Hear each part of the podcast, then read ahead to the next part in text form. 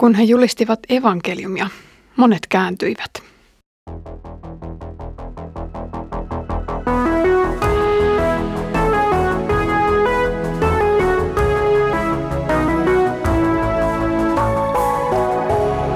Kirjoitusten pauloissa. Tervetuloa kuulolle Kirjoitusten pauloissa -podcastin uudelle tuotantokaudelle. Olitpa sitten ensimmäistä tai ties kuinka monetta kertaa mukana. Minä olen lappeenrantalainen teologi Iida Halme. Olen yksi kansanlähetyksen raamattuopettajista ja vakituinen työpaikkani on täällä Etelä-Saimaan kansanlähetyksen lapsi- ja nuorisotyössä. Teen tosin ajoittain keikkoja myös Ryttylässä kansanlähetysopistolla.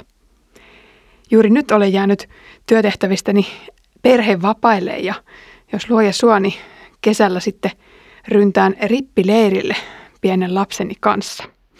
Mutta tänä keväänä luen kanssasi apostolien tekoja, joiden kanssa on päästy hyvään vauhtiin jo viime syksynä tämän podcastin tuotantokaudella numero 7. Nämä jaksot ovat edelleen kuultavissa ja suosittelen sinua kuuntelemaan erityisesti ne alkupään jaksot, mikäli et ole vielä niitä kuunnellut. Sen myötä apostolien tekojen punainen lanka hahmottunee sinullekin paremmin. Punaisena lankana on lyhyesti se, että Jeesus käskee apostoleja ennen taivaaseen astumistaan olemaan hänen todistajinaan ensin Jerusalemissa, sitten Juudeassa, Samariassa ja aina maan ääriin asti. Pikkuhiljaa apostolien teoissa siirrytäänkin kehä kehältä evankeliumia julistaen Jerusalemista eteenpäin, usein erilaisten olosuhteiden johdottamina. Edellisellä apostolien tekojen kaudella pääsimme alkuun Paavalin lähetysmatkojen kanssa. Hänet oli erotettu yhdessä Barnabaan kanssa tähän tehtävään Syyrian Antiokiassa muodostuneessa seurakunnassa. Ensimmäinen matka kulki Kyproksen kautta nykyisen Turkin alueelle. Edellisellä kerralla olimmekin Lystrassa, jossa rampamies parantui ja Paavalia ja Barnabasta meinattiin kumartaa jumalina. Kansan hurmio kääntyi toiselta paikkakunnalta tulleiden juutalaisten yllyttämään raivoon ja kivitykseenkin, jonka myötä Paavali menetti tajuntansa ja hänet raahattiin kaupungin ulkopuolelle. Opetuslasten läheisyys virvoitti häntä ja niin oli aika siirtyä taas uusille seuduille. Tänään onkin vuorossa paluu Syyrian Antiokiaan ja sitten ensimmäisen lähetysmatkan raportointivaiheeseen. Luen nyt apostolien tekojen luvusta 14. Paavali ja Barnabas julistivat Derbessä evankeliumia ja saivat monet kääntymään opetuslapsiksi. Sitten he palasivat Lystraan, Ikonioniin ja Antiokiaan, rohkaisivat opetuslapsia ja kehottivat heitä pysymään uskossa. He sanoivat, Jumalan valtakuntaan meidän on mentävä monen ahdingon kautta. Kullekin seurakunnalle he valitsivat vanhimmat ja rukoiltuaan ja paastottuaan he jättivät opetuslapset Herran turviin, hänen, johon nämä nyt uskoivat. Kuljettuaan sitten Pisidian halki Paavali ja Barnabas tulivat Pamfyliaan. He julistivat sanaa Pergessä ja jatkoivat matkansa Attaliaan. Sieltä he purjehtivat Antiokiaan, missä heidät oli annettu Jumalan armon haltuun siihen työhön, jonka he nyt olivat saattaneet päätökseen. Perille saavuttuaan he kutsuivat seurakunnan koolle ja kertoivat, että Jumala oli heidän kauttaan tehnyt suuria tekoja ja että hän oli muillekin kuin juutalaisille avannut uskon tien. He viipyivät sitten jonkin aikaa opetuslasten keskuudessa. Paavalin ja Barnabaan ensimmäisen työkauden päätteeksi on aika käydä vielä tervehtimässä kaikkia vastaperustettuja seurakuntia. Samalla huolehdittiin, että heillä olisi kaikki hyvin. Vaikka useimmista paikoista heidät oli pöllytetty pihalle, joskus kivisateenkin saattelemina, välitön uhka oli ajan myötä poistunut ja voitiin siis astella jälleen kaupungin porteista sisään. Derbe oli yksi paikkakunnista, joilla heidän kerrotaan vierailleen, mutta yksityiskohtiin ei mennä. Derbe vain mainitaan yhtenä etappina useamman kerran. Yleismeininki näyttäisi olevan se, että muun muassa Derbessä ja sen lähiseuduilla julistetaan evankeliumia. Julistus tuottaa toivottua hedelmää, kun nyt kerrotaan monien kääntyneen opetuslapsiksi. Derbe, kuten moni muukin tämän lähetysmatkan seurakunnista, sijaitsi Galatian maakunnan alueella, jonne Paavali osoitti yhden kirjeistäänkin. Kirjeen luvussa 4 hän viettää vierailunsa Galatiassa ja puhuu samalla sairaudestaan, jota paikalliset ovat karsastaneet. Arvatenkin puhe on vain vähän aiemmin tapahtuneen kivityksen jättämistä jäljistä. Niinpä hän saapui tähän kaupunkiin omien sanojensa mukaan Kristuksen arpia kantain. Derbeläiset osoittivat hellyyttä kärsivää apostolia kohtaan ja hoitivat hänen haavojaan. Derbessä syntyneestä seurakunnasta tiedetään myös se, että Gaios-niminen mies tuo 8 vuotta myöhemmin sieltä Kolehdin Jerusalemin seurakunnalle.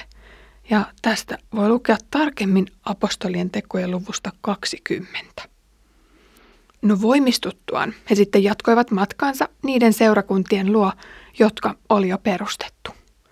Tarkastuskäyntien päämääränä oli varmistaa, että seurakunnat pärjäisivät tämän jälkeen omillaan.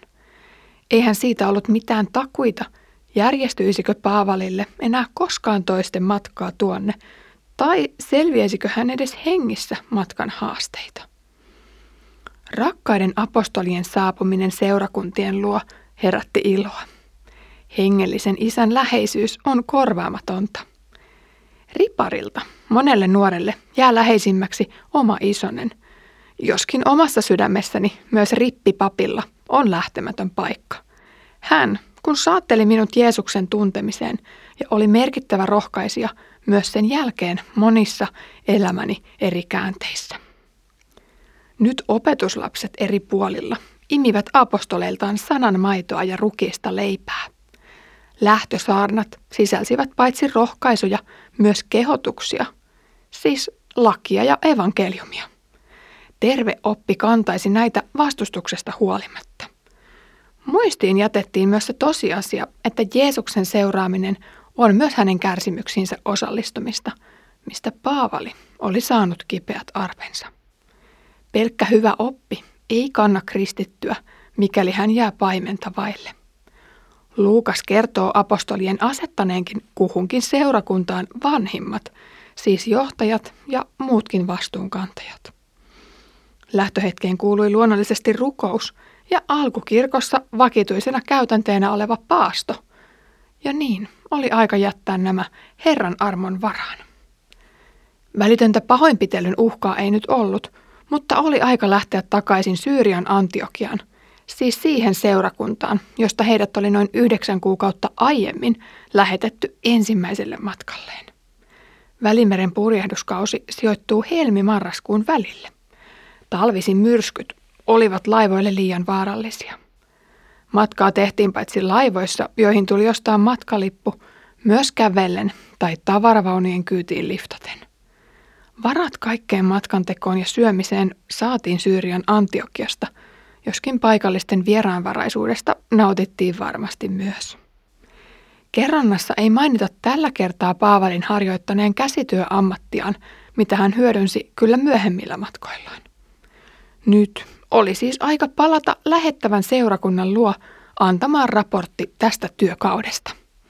Hyviä uutisia oli paljon kerrottavana. Oli paljon syytä kerskata Jumalasta.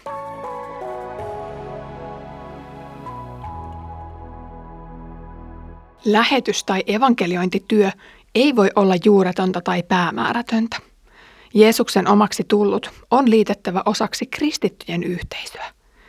Kastamattomat luonnollisesti kastetaan jonkin seurakunnan yhteyteen ja ilman seurakuntayhteyttä eläville etsitään perhe, jossa he saavat kasvaa. Mikäli lähetti on vieras paikkakuntalainen, hänen tulee luoda verkostot paikallisiin kristittyihin ja saattaa uskoon tullut heidän hoivaansa. Isätön tai äiditön Jumalan lapsi ei kauan pärjää edes digiaikana. Ideaalitilanteessa lähetti saakin toimia profeettana omalla maallaan ja olla siten nuoren kristityn tukena. Paavalin ja Barnabaan esimerkkiä seuraten tarvitaan siis uskoontulon jälkeen vielä paljon työtä. Tarvitaan hyvää opetusta, rukousta, paastoa ja pastorin kaitsentaa. Onhan sinulla oma kotiseurakunta. Kiitos, kun olet mukana tämän podcastin kuuntelijana. Oli mukava jatkaa siitä, mihin syksyllä jäätiin. Ensimmäinen työkausi Paavalilla päättyi lähtösaarnoihin ja työkausiraporttiin. Ensi kerralla kokoonnutaan Jerusalemiin ja siellä setvitään pakanoiden kääntymyksestä heränneitä kysymyksiä. Mutta niitä odotellessa Herramme Jeesuksen Kristuksen armo, Isän Jumalan rakkaus ja Pyhän Hengen osallisuus olkoon meidän kaikkien kanssa.